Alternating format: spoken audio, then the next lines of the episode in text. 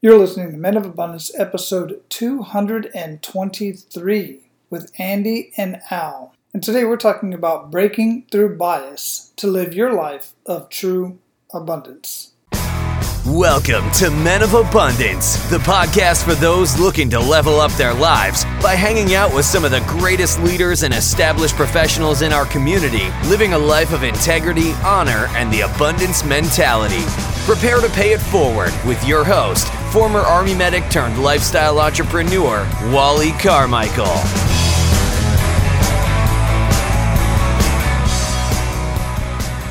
What is going on, all of you amazing abundant leaders out there? I am Wally Carmichael, your founder and host of the Men of Abundance podcast, the Pay It Forward community. And the basic topic for today is biases.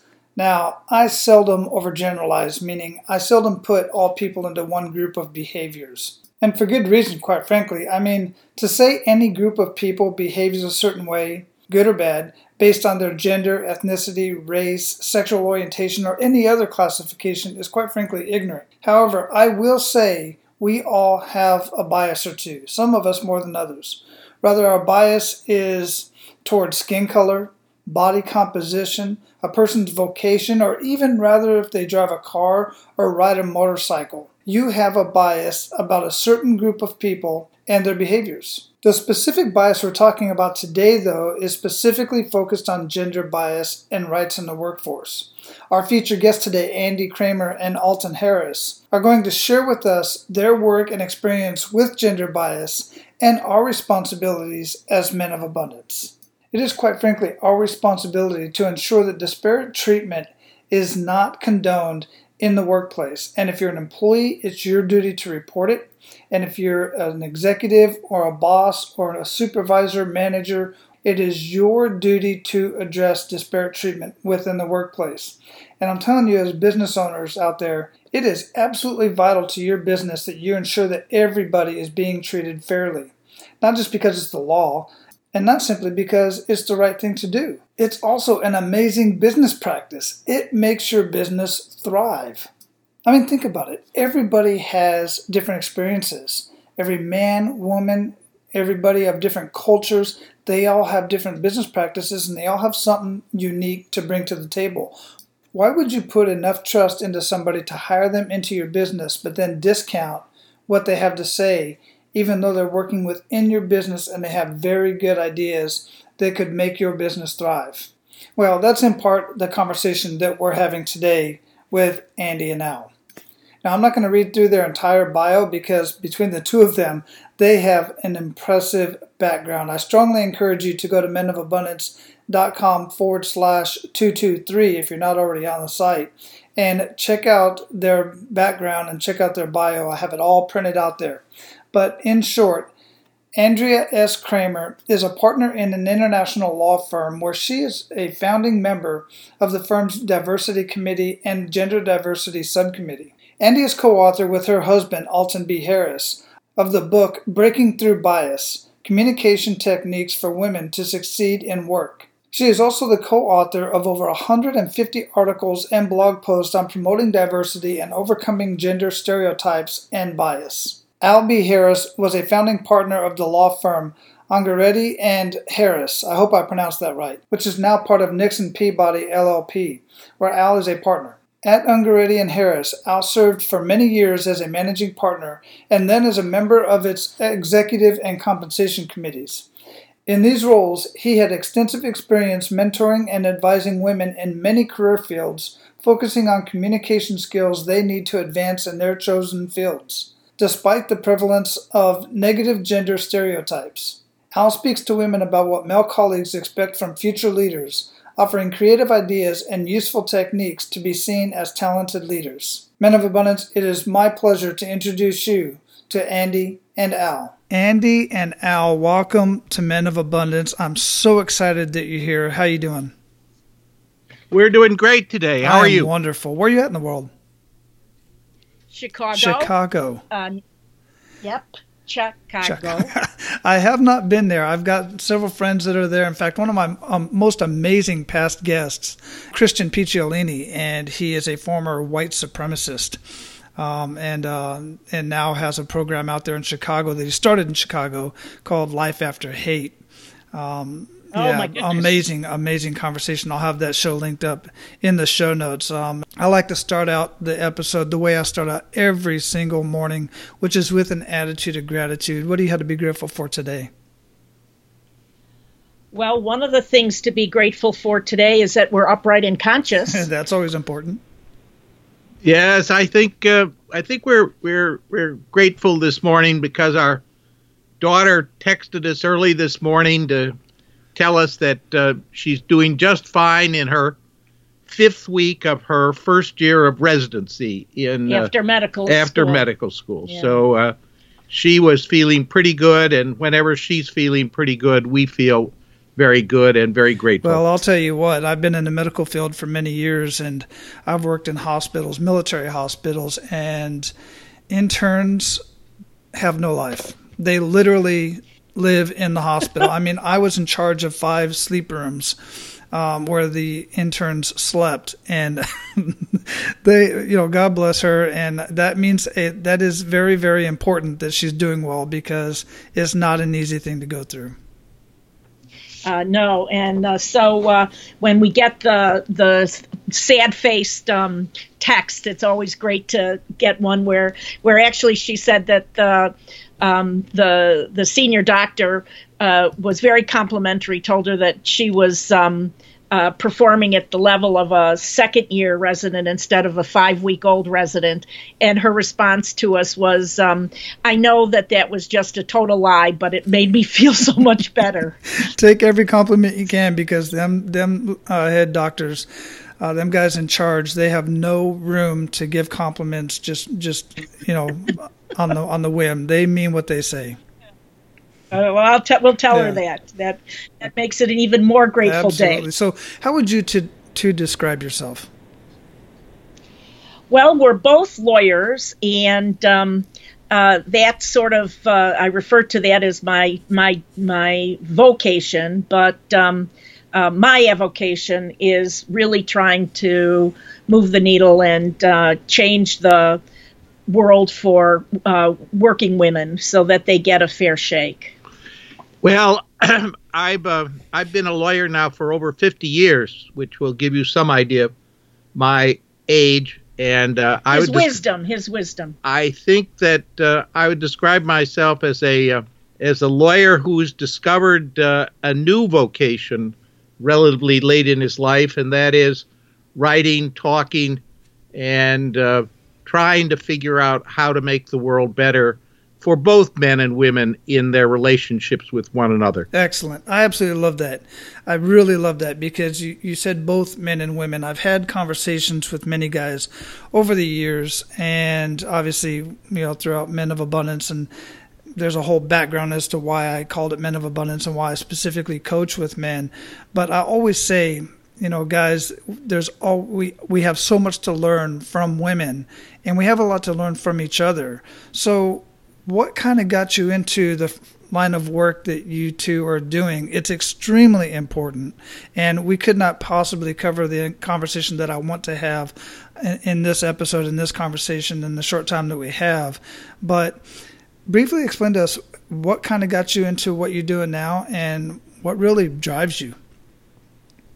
Well, for me, um, uh, I was uh, served for a number of years on my law firm's management committee and uh, compensation committee.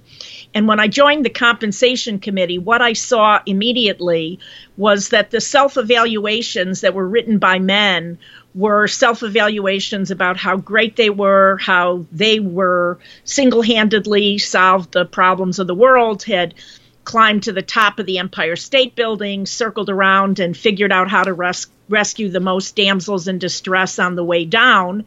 And oh, by the way, save the client half a billion dollars.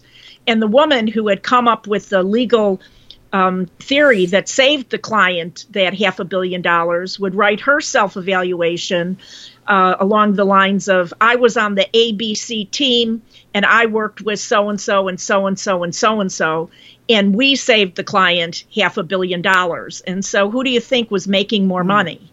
It was not the woman. And so that started me with self evaluation do's and don'ts, which my firm originally offered to the women lawyers, and then we opened it up to everybody the second year. And now, um, you know, 20 years later, about um, uh, men and women will take the these refresher courses, and um, I have taught them around the country. And so that was sort of the starting point of seeing that um, the we don't have a level playing field, and it is something that both men and women can benefit from. I think for me, it was the recognition um, that in the law firm that I had started, which I was convinced was absolutely bias free, uh, that we were about as uh, uh, about as meritocratic good word. as as we could possibly be. And yet what was happening was that the women in our law firm weren't doing much better than they were in other comparably sized firms. And that was a wake up call for me that there was something else going on that thinking you were unbiased thinking that you were pure of heart was not enough. That in fact there were unconscious, implicit um, motivations, expectations, biases that were in fact working against women, and that I needed to find out how they operated, what they were doing that was making it so much more difficult for women to succeed than the men. And uh, that's what I've been about the last 10 years. And what did you find from that, Al?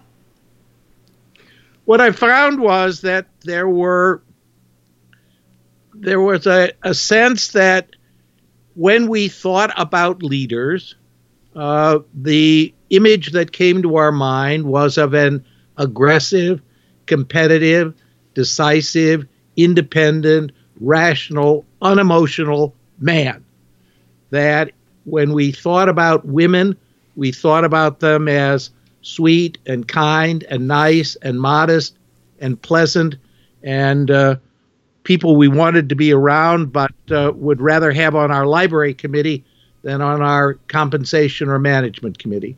That what we found was that when we picked the lead lawyer, first chair in a litigation matter, or the lead negotiator in a M&A, uh, we immediately, reflexively, automatically went for the man rather than the woman, that we didn't do it uh, maliciously, but we did it unconsciously. And what I found was we needed to have procedures, techniques, tricks to stop us from acting on those unconscious biases. Yeah, and you know I've seen this in, in so many different uh, venues. As I, we were talking pre-show, I was an equal opportunity advisor uh, to two two star generals when I worked in the Pacific region in Hawaii. That was about three years of doing that.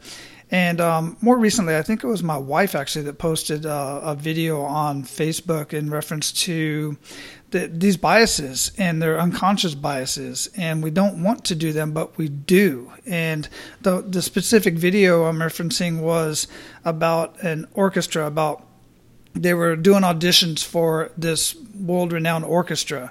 And what they did was instead of having the auditions face to face, they would have the auditions behind a curtain. And they didn't know if the uh, artist, if the musician was male or female.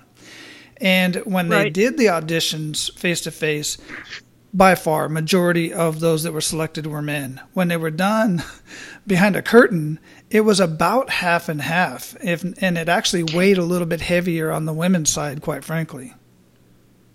Right. In fact, the blind audition concept it started because there was a music uh, music critic who said that women were not suitable for the mm-hmm. symphony mm-hmm. and that he could identify a, a, a, musician as a male or female without seeing who they were. And that's what started the blind auditions, where now we have 50 50 pretty much uh, in um, uh, in the symphonies. But one other thing that happened is that the women would take their shoes off and when they walked over to their instruments so that the judges couldn't get a sense of who it might be if they could hear their shoes as sounding differently from a man's shoes. Wow, yeah, yeah, absolutely. And thanks for uh, clearing that up and actually filling in the gaps because I just vaguely remember that. But that's extremely important to understand. It was it would be nice if so many other selections could be that way, but it's just not entirely possible in many cases. So you know, I want to kind of get into some of the your your kick in the gut moments in rather personal life or in this industry um, that kind of drove you to may have driven you because I find a lot of kick in the gut moments do drive people to what they currently do in, in um, contributing to humanity, uh, if you will, because I find a lot of them really do go that far. So if you would share a kick in the gut moment with us and really make us feel that. Well, one of the key things that we find is we've written a book together, uh, Breaking Through Bias Communication Techniques for Women to Succeed at Work. And it's really about tricks that women can use in gender biased workplaces to overcome the stereotypes and the biases that they confront. And one of the sort of kick in the gut moments for me was as a fairly young lawyer, I was invited to speak on a live um, TV news program about a, sub, a, uh, a legal topic. And I was told I'd have five minutes with the news reporter beforehand to, you know, get familiar and talk about what we're going to talk about. Uh, and the topic was going to be about X. I show up at the at the studio, and when I get motioned into the chair to sit next to the news guy, uh, the producer screams four and I said minutes, and the guy said seconds, and the he'd said it right before that. He'd said we're going to talk about Y, not X. And I'm like, well, I was invited to talk about X, and I'm not here to talk about Y. And that's when we got the four. And what happened for me was I remembered a recurring sort of stress dream that I'd had as a child where I went to third grade and I took off my winter coat and I had left my brownie uniform at home so that I was naked. And the first thing I thought when they, he told me that it was three seconds instead of three minutes was, did I put my suit on in the morning? And I looked down to see if I had my clothes on, and that struck me as so funny that when I looked up, I had a big smile on my face and I don't have a clue what we talked about, but everybody said I did great. And the kick in the gut moment for me was that what I figured is that in a really tough situation, you have different ways of dealing with it. And one way to deal with it is to try to have a coping sense of humor to, and to understand that you need to expect the unexpected. My mine was, I think, very different. The the when I was a young lawyer. I'd probably been out of law school two or three years. I was with a very prestigious law firm here in Chicago, and I thought I was the cat's meow. I was really hot stuff. And uh, the senior partner took me out to lunch one day and said, How do you think you're doing? And I said, Well, I think I'm doing great. And he looked at me and he said, Well, I think you're doing terribly. You're not showing up on Saturdays after you ask secretaries to come in to work for you. You're late to work a couple of days a week, and uh, you're not getting your projects in when they're due. I think you're right on the edge of uh, not making it here unless you clean up your act. And if there was ever a kick in the gut, I was, I thought I'd been kicked in the gut uh, over and over. Over and over. Uh, here I was. Uh, I was just a terrific lawyer. I had all the confidence in the world, and all of a sudden I was told I was uh, about to lose my job. Well, that was a life changing moment for me. I changed my work habits, I changed my attitudes, and um, I was eventually made the youngest equity partner in that law firm in its history. And uh, I credit it all to uh, that wake up call that that senior lawyer managing partner had given me that uh, told me to step back and uh, take a different perspective on myself, that I was not the hotshot I thought I was, but that I had to judge myself from other people's point of view, not just my own. You know, sometimes we have these conversations, and I always, you know, I learned from Les Brown and, and just from my own experiences don't let other people's um, opinions of you, you know, dictate who you are and, and how good you are. But at times, like in a case like that, when a senior executive is bold enough to sit down with you and tell you that you're not doing as well as you think you are, you know, that's very valuable information. And my experience has shown me that executives are more willing to do that in many cases. And those conversations are more common between men than they are with male senior executives and the female executives, which kind of allows right. these women to crash and burn uh, without realizing what the hell's going on. They never got a chance to really grow through their uh, problems or through, you know, thinking they're hot stuff, and in reality they're not. But nobody had that conversation with them. What are your thoughts on that and experiences? Well, you're you've got um, you've got it absolutely right because it's an uncomfortable conversation and men are comfortable having those sorts of conversations with other men but with women instead what they'll do is they'll just stop working with her so that they won't give her and it's the same problem that people of color face in the professions mm-hmm. as well because people don't want to have that difficult conversation and so if it's somebody who's not like you who doesn't look like you um, then you're much more reluctant to have that serious conversation. Uh, and it does hold women and people of color back. But I think that there are uh,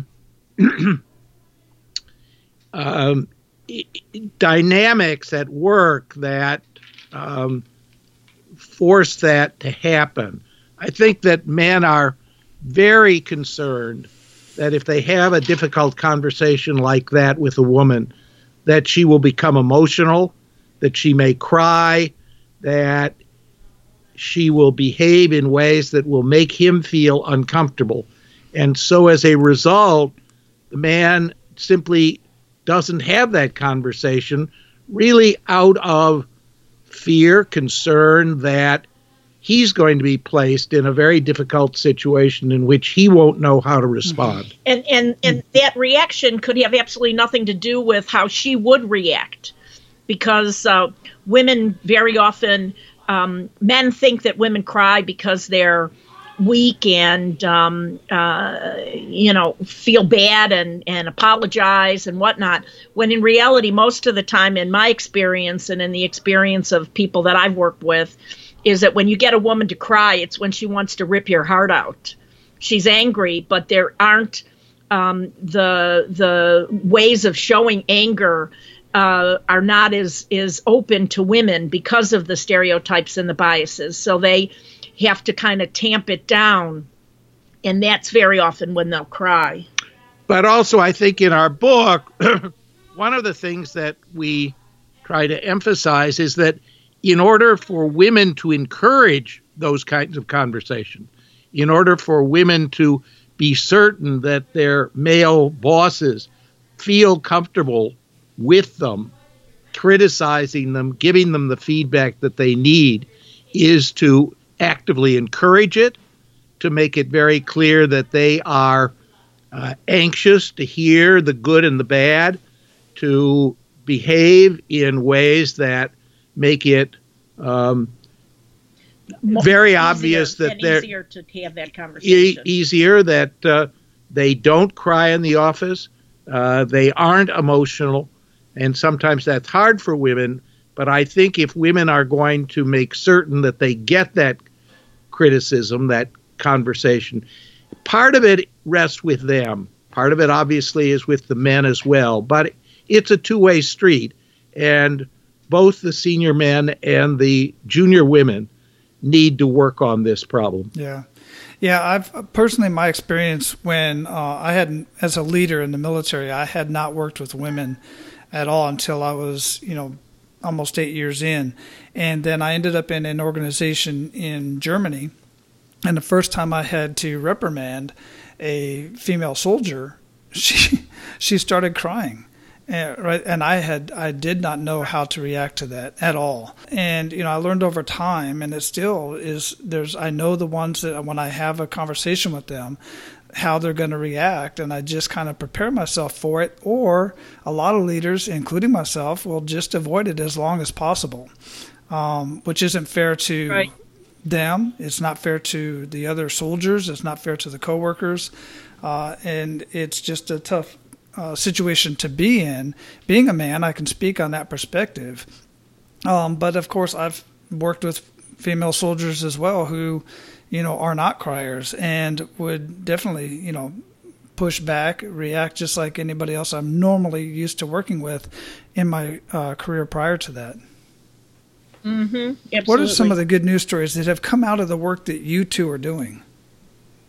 Well, to stay in the military for a minute, um, uh, with our with our book and uh, the speaking and the um, the blogs and the writing that we do, we get a lot of re- reactions back from um, uh, people around the country, and uh, one that really resonated with us was a uh, response from a fellow who had been in the Marines and was now a lieutenant in a uh, fire department in a major uh, metropolitan city.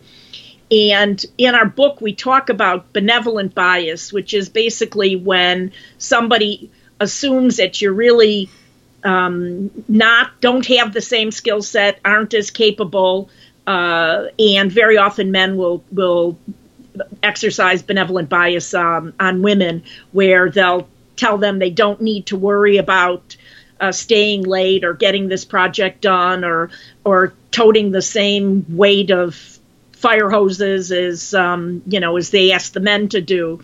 And the problem with that is that the women don't get to advance in their careers as far or as fast as the men do because they're not getting the same opportunities. And this um, fire lieutenant uh, wrote us that uh, the thing that resonated the most with him about our book was the fact that he had always thought he was doing a favor to the women that were under his command when he was in the Marines and in the in the fire department by not asking them to do certain things and he now realized that that had been a mistake and that he needed to reconsider how he doled out assignments and how he did deal with the women under his command. Yeah, that is um uh, it's funny because in the military we always try to think that and you know that we're staying on track that we're really giving everybody the same opportunities. The fact of the matter is in the military everybody is paid exactly the same based on your pay grade. There's no there's no discrimination there whatsoever. Where the discrimination comes in in my experience is when similar to that very similar to that is both like you said gender as well as minorities or anybody that mm-hmm. you just generally don't like because of their where they're from, whatever the case may be, is you give other people various opportunities that you don't the rest of the folks, and it's it's it's what I refer to as a sophisticated bigot, um, in that you can put on you can show that look i'm affording the same opportunity to everybody to go to the same courses the same schools military and civilian but I'm doing it a little bit different if you dig in a little bit deeper because you'll see that what's really happening is while I'm affording you the time to do it, I'm putting you on extra on additional duties uh, or I'm setting this one up and saying, hey, you need to go take this course the difference is, is I, the guy that I like, the person that I like, I'll say, you need to go take this course. And oh, by the way, this is the person you need to go talk to. Here's the phone number. Here's the, you know, the, the course study. This is all, you know, they set them up for success. And the other ones, they just kind of afford the opportunity so they can say, hey, I'm giving them all the same opportunity. But the fact of the matter is, it's really not happening.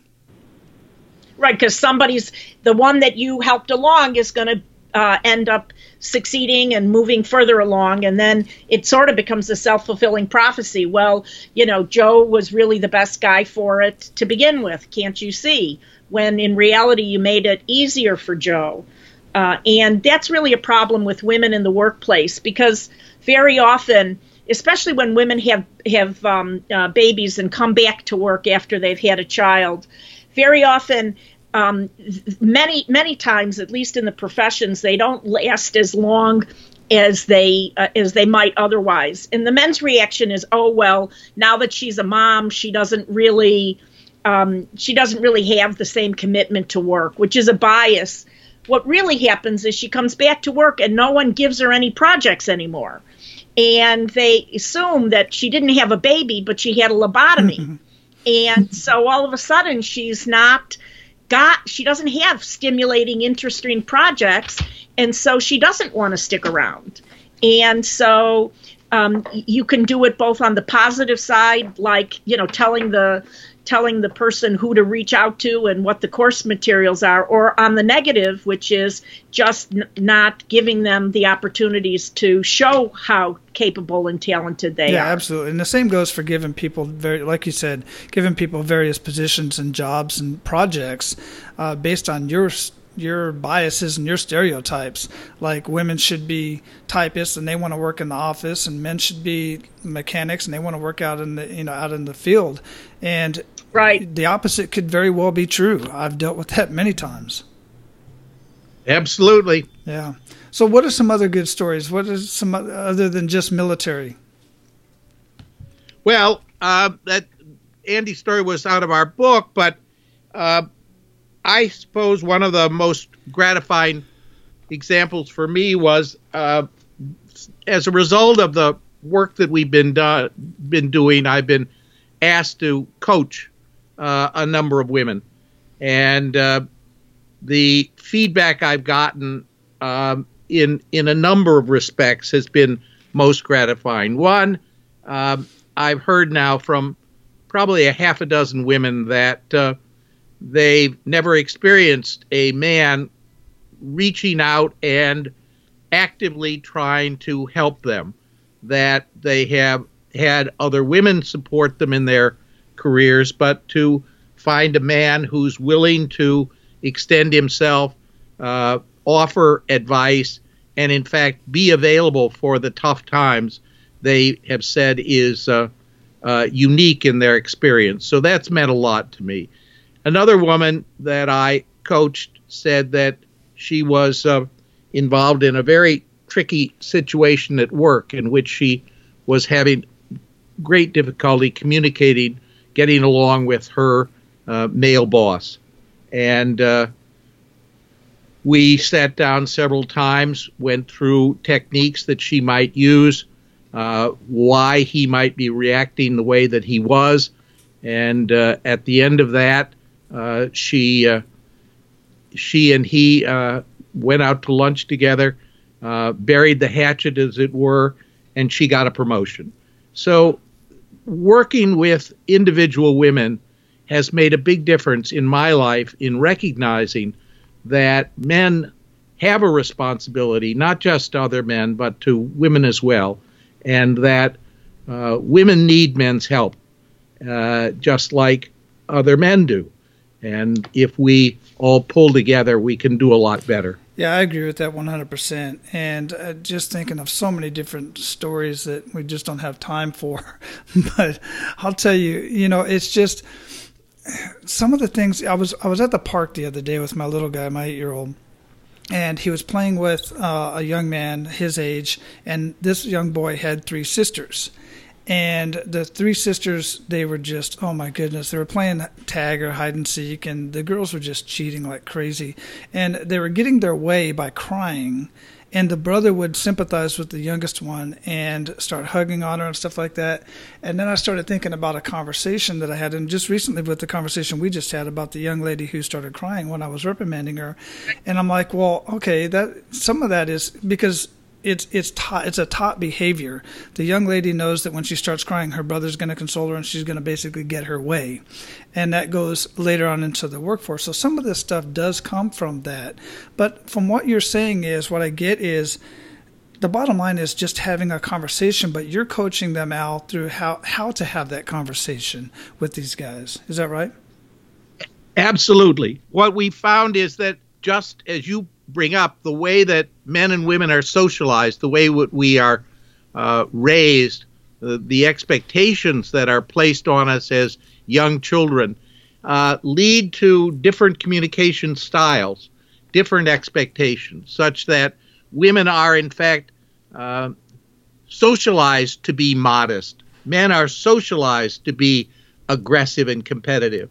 And those show up in the communication styles, the way in which we uh, communicate with each other. And sometimes uh, we need to break those habits. We need to get out of those stereotypical ruts and uh, uh wake up and do it a little bit differently. And I think that's particularly true for women to be told that in order to be successful, uh, communication styles often need to change.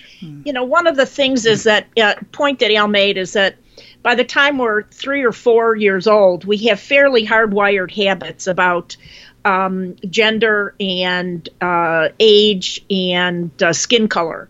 And what happens is that when we when girls make it through school and they do just as well, if not better, than the boys in school, where it's very objective. You know, you fill out a, a test, um, you know, you answer the questions and you either get them right or you don't. Uh, going into the workforce is totally different. And the fact that boys grow up um, with much more team sport activities where by the time they're four or five years old, they know they have to be nice to the to the t-ball captain if they want to get picked on the t-ball team. Um, and a girl if you if you really piss me off well i'm just not going to invite you to my birthday party. And so we learn um, um, we're socialized to do skills and and behaviors that that don't help women in in a male traditionally male organization. It really does hold them back. Yeah and then we go back to what we were talking about earlier and how you know some guys and women for that matter are, are, hesitant about getting into some of these conversations because of this the socialization. So, for instance, if a man is being, you know, chummy with the boss, you know, and hanging out and you know going to have a beer together, or having coffee, then you know that's all cool. Right. But as soon as a woman is doing it, then either she's flirting, you know, she's she's trying right. to use her other assets, if you will, you know, and that may or right, may exactly. not be the case. But the fact of the matter is, the perception is there, and that is how a lot of people get in trouble. And a lot of guys, uh, myself even, would never get caught alone in a room counseling or evalu- doing evaluations and stuff with a female by myself. Um, now I did that as an EOA, as an equal opportunity advisor, because it was there was some uh, privacy there, but it was a different situation. Well, I think uh, I think you put your finger on a on a problem right at the moment that we're seeing, and that is that because of the Me Too movement in particular, many men are far more reluctant to be involved with mentoring, coaching, sponsoring women on a one-on-one basis. Uh, they uh, really just think there's nothing in it for them, and, and only uh, accept a possible risk of being viewed as behaving inappropriately. And I think it's something that we need to find ways to combat because, as I said before, women need men's coaching. Women need the senior people in organizations to care about them, and the senior people in organizations, by and large, are men. Yeah, and I don't know that men you know, excuse, that men necessarily. Well, I do. Men need women's coaching as well, especially in the workplace when you're working with other women. And there's just the communication just needs to be more broadly open, and it's not an easy egg to crack. It is not. Men and women don't like to talk to each other about gender, about things having to do with harassment, about a lot of sensitive subjects. They're both sides are reluctant to enter into those conversations. You were going to add to that, Andie? one of the things that um, uh, can be done about that is that if organizations put uh, in place policies and procedures about how one would go about mentoring and sponsoring so that it is part of the job and then it's not viewed as you know a side um, uh, you know a, a, frolic and a detour basically. I've seen that happen. The military the army specifically just completely revamped their whole evaluation process. And a lot of that was taken into consideration uh, during that. And it, it helps under, from a policy standpoint, but still, we still have this whole social norm right. and this whole social, you know, hesitation and, and stuff like that that's still there. Um, it just all really comes down to good communication, and it, it's a it's a long road that we're on. So let's move on. I would like to, at this point, uh, kind of pay it forward to our abundant leaders. And what I'd like to do here is really just stay on topic in reference to how do we have these conversations and how do we improve the uh, the workplace for everybody across the board. One thing I would suggest is that um, there's a, a, an interesting um, comment, which is that if you're powerful, listen more. And if you don't have the power, be sure that you speak more. Um, so that you, part of having a conversation is actually being willing to have a conversation. And so that's really step one. I think the next step is information is powerful and understanding about stereotypes and biases. We know we're not going to be able to just point a finger at somebody and say, don't be biased anymore. And they say, okay, yes, I figured it out, I won't be. What we need to do, though, is we need to present them with enough information that they can learn for themselves what it is that they might be able to work on to improve. I think another thing, Don, is that organizations and conversations within them are not going to really change until the senior leaders in those organizations make a concerted effort to make certain that the organizations are ready for it. We have far too many organizations that simply are not paying attention to the importance of intergender communication, women's improvement, uh, men and women's ability to work together. And the senior leaders seem oblivious to that. So that one of our focuses has been to, uh, apart from trying to help women communicate better, men to communicate with women better, it has been to try to convince uh, the leaders of our major corporations, uh, nonprofit organizations, uh, and even political parties that the very top has to say, This is important stuff. I want to be certain that my organization is at the forefront of this, that it is providing these opportunities. And we're going to do that by the fact that we're going to have the following six procedures. Now, that brings up a thought that if um, or a lot of these organizations that are wanting to be in the forefront, my thought process is I was thinking about this is are they doing it in the because they don't they want to prevent any issues or are they doing it because they want to be the best out there in their industry? Well, there's a th- that's a good question. It's going to depend, but I think one of the issues is that um, one of the reasons why they are paying attention to it is that there's more and more studies that come out which show that if you have diversity of ideas and diversity um, at um, at uh, the decision making process that you actually end up with better results and more profits. So that you don't have to sell this on the grounds that it's the right thing to do. You can sell it on the grounds that it actually is better business. Yeah absolutely absolutely. So i'm going to ask go through these uh, pay it forward questions real quick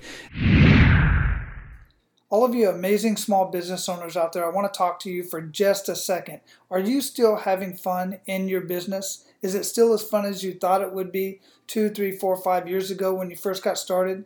Chances are, if it's not, it's because you're not making the revenue that you thought you would. You're putting more hours in than you ever imagined that you ever would put into a job. And you're just really just kind of keeping it afloat. And that's not a great way to live. I want to help you with that. I want you to have as much fun as I'm having on a daily basis. I don't know that you'll be, ever be able to work out of your home like I do because of the nature of your business, but I want you to be able to spend more time with family and Im- improve your health instead of degrade your health through spending more time at work, more time in the business. I want you working on your business instead of in your business. Now, if this is your first exposure to me, chances are you don't know me from anybody. And I totally get it that you would question who is this Wally guy? What can he really do for me? So here's what I'm going to do for you, for all of you. I'm going to offer you 30 days free into two of my programs my DIY program and my group mastermind program. I'm not going to lay it all out right here because I want to get back to the conversation, but go to menofabundance.com and click on the AP Mastery tab at the top of the page. I've put a short video there introducing myself, and I'll put some more information there that you can evaluate and take a look at what it is that I can do for your business. And look, I am willing to work with you for 30 days because I am very confident of the results that I can give you in your business in the first 30 days of you working with me. In fact, on our first 45 minute conversation, I'm going to show you where you have ten to fifty thousand dollars hidden in your business. That's child's play for me. I'm not only going to show you where that's at, I'm going to give you strategies on how to uncover that money that's hidden in your business. Now, you can either go to the show notes of this episode or go to menofabundance.com and click on the AP Mastery tab at the top of the page. Now, let's get back to the conversation. Share one to three actionable steps that men of abundance can take today? I would say the first step they can take is that when we think fast, that is, when we think reflectively, reflexively, automatically, instinctively, we allow our subjective biases to come through so that when we're making career affecting decisions, decisions that really will impact other people's future performance, future advancement, we need to do slow thinking. This is an idea that Daniel Kahneman, the uh, uh, uh, f- psychologist that won the Nobel Prize in economics, has advanced. And what he points out is that when we find ways to think slowly, we take out of our thought processes those instinctive, uh, implicit biases. And there are lots of ways we can think more slowly. We can uh, make certain that we think in uh, diverse groups, which make us uh, explain the reasons that we're reaching decisions. We can try to uh, make decisions in a comparative way so that we're not evaluating people in a vacuum.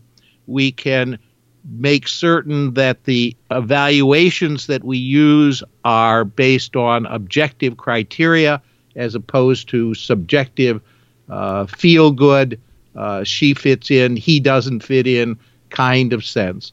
So, the first thing I would say that we need to do is think slow in important situations.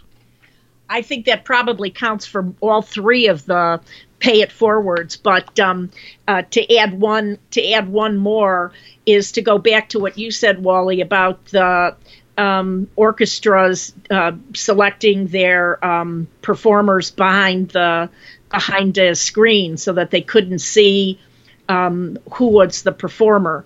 In real life, it's not like you can put up a screen to uh, to evaluate people, but there are techniques, especially in getting job interviews, where if the uh, the the gender or the race of the other person is is basically removed from the um, from their resumes uh, for for consideration. Miraculously, there's going to be a more diverse group that's going to be invited in for interviews. Yeah, yeah, absolutely, for sure. There's no doubt about that. I, I would agree with that. So, what daily habits would make up the biggest impact in your life? Well, for me, I try to stay very focused and I try to um, uh, see something humorous out of things that are en- often anything but humorous, just not to make a joke out of it, but just to be resilient.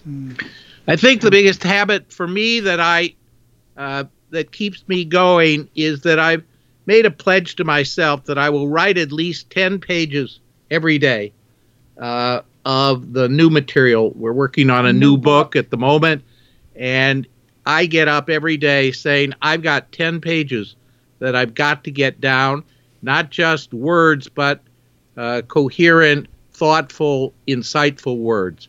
And I can't leave my desk until I do yeah, that. There are so many benefits to doing that. It's just amazing. Other than your book, we're definitely going to have your book uh, linked up in the show notes Breaking Through Biases uh, Communication Techniques for Women to Succeed at Work. What else would you recommend that our abundant leaders read or listen to, and why?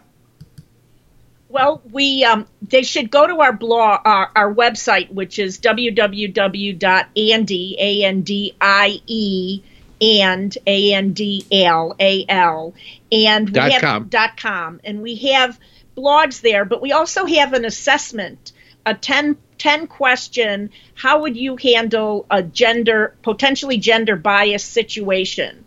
and it's written from the standpoint of a woman. So when a man of abundance would go and take this, um, uh, take the answer these questions, he would do it as if he put himself in the shoes of a woman who was confronting this. And what we found is that the men who have taken this uh, assessment uh, have responded um, uh, with the most, um, you know, eye-opening uh, gee, I had never thought of the world from this way. And so that's an, uh, a shortcut way of of seeing where you're at and where you might want to work on it. And it um, the answers co- and your um, score basically comes back to you almost automatically, and it's um, it's uh, anonymous and you know it doesn't get posted anyplace. Yeah, that's very cool. I'll definitely check that out, and I'll have that linked up in the show notes as well. What do you feel holds most people back from living a life of true abundance? Fear. Mm-hmm. They're afraid to fail. Perfection. People people hold themselves back because they don't want to make a mistake. I think that stereotypes hold people back. I think that just on on the female side, I think that too many women have uh, what we call self-limiting biases. That they think that certain activities, certain professions, certain actions are inappropriate because I'm a woman. Well, I think that holds enormous number of women back. On the men's side, I think that men say I should be a particular way. I have to be strong. I can't show any emotions. I cannot let my feelings out. I can't help other people because it will make me look weak. I think those are stereotypes. So I think we both hold ourselves back from being the abundant selves that we can be because we hold uh, stereotypes about what we should be like. Yeah, absolutely. So, what does living a life of abundance mean to you? Well, for me, the opportunity to um, collaborate with my husband, Al, we've been married over 30 years, and to be able to collaborate with him on things that we both think are as important is really a key part of what I view as an abundant um, uh, life for myself. I, I I couldn't agree more. I think abundance for me has been filling my life both with a fulfilling legal practice, but also a active, uh, charitable, um, nonprofit, pro bono, and now uh, this whole new adventure for me. Uh, abundance has been the opportunity to speak, and we we we give workshops probably once a week uh, to women, men, organizations around the country. Uh, that is tremendously satisfying, fulfilling, and for me, it constitutes an abundant life. Wow, and I have to agree 100%. You two are doing amazing, amazing work educating both men and women on their biases, how to deal with biases from both sides. I am absolutely, definitely going to get a hold of your book. Uh, because it's right up the alley of the conversations that I like to have, and you know, just what I like to study myself and my wife as well. Uh, she's studying sociology, so it, it fits hand in hand, and we always have these conversations anyway. So anytime I can get a hold of more information from other perspectives, I'm open to it. Uh, we're going to have your book, of course, linked up in the show notes, mentioned in the show notes, your your links you provided, and what else would you like to ensure that our abundant leaders get out of our conversation that we didn't already talk about? Well, we've talked about a lot. Uh, I uh, I think I'd uh, encourage them uh, to, uh, you know, I'd like them to think about the fact that uh, just to put in a plug that if they're with organizations and they're working on these issues, we'd be very happy to communicate with them, pass along ideas, um, get into a dialogue as to things that their organizations could do that might uh, that they may not have thought about, uh, so that we'd like them to realize that we're a resource. We're not an expensive resource, but we're available. absolutely wonderful, and I'm glad you, you that you threw that out there too, because companies are really they need a lot of work. They need a lot of help in this arena, and it's great that you're available to do that. So we're going to close this up. Thanks so much for your wisdom and your all your information. Guys get a hold of their information. It's extremely important for your workplace for your society for your household to understand these issues and understand what your personal biases are so that you can make those adjustments as as needed both of you, thanks again for being with us. And I, I want you to go out there, live your life of abundance, and continue paying it forward like you are, because I know it's making a huge difference. Well, thank you so much. We've loved to be part of this, Wally. We've enjoyed it very much, Wally. Thank you for awesome. having us. Have a good day. Yes, you too. Bye now. All right, guys, your action step for today is to sit back and take inventory of your biases. The bias itself isn't the issue.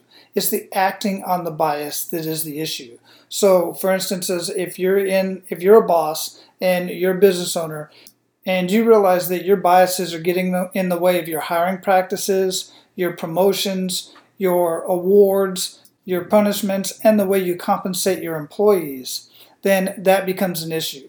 And as an abundant leader, you have to consider in your day to day life how your biases affect the way you communicate with people throughout the day. You know, I've actually seen people, it's kind of comical, but it's really sad. When I see somebody who only speaks one language trying to communicate with somebody who speaks multiple languages, and maybe English, for instance, is a little bit broken, and they feel that if they yell, or if they talk slower, or if they say things a little bit different, even with, say, for instance, a Spanish accent, that they will understand and they will be able to communicate easier and better. This is a bias. This is a bias on their part that's saying because this person doesn't speak English properly, that they're stupid or they're slow or they can't communicate well. When the fact of the matter is, the individual speaks two, at least two, three, four, maybe even five different languages and can communicate in all of those languages. There are biases of when you're walking down the street and you see somebody who's questionable to you, and you maybe guard your children or go to the other side of the street just to avoid confrontation or eye contact or even being close to that individual, say maybe a homeless person or somebody of a different skin color, race, or even the way that they're dressed. Those are just a few examples of your biases affecting your behavior. So, this is a two part action step today. Number one, take inventory of your biases. And number two, get around people that those biases are geared towards. So, for instance, either go get into a Facebook group, go get into a community group face to face, imagine that, or even something less evasive like picking up a book and reading a book about something you wouldn't normally read about that's kind of uncomfortable for you and see for yourself what those people are really like because your biases are based on fabrications that are part of your upbringing. Whether it was taught to you by your parents, it was taught to you by your church or media or movies. We talk about this all the time, guys, here on Men of Abundance. about how all of these communities and the movies and the media, they all shape our biases. And they tell us things like everybody from Colombia is a drug lord, or all people from the Middle East are terrorists, or all white people think this way and all black people think this way, and so on and so forth. It's just ridiculous. So I invite you to expand your mind and get around people that you wouldn't normally hang around and see what they're really like. Now, go out and live your life of abundance and make sure to pay it forward.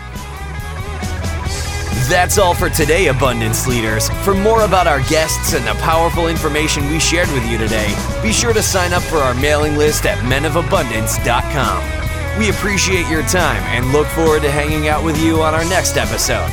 So until then, be sure to pay it forward and live your life of abundance.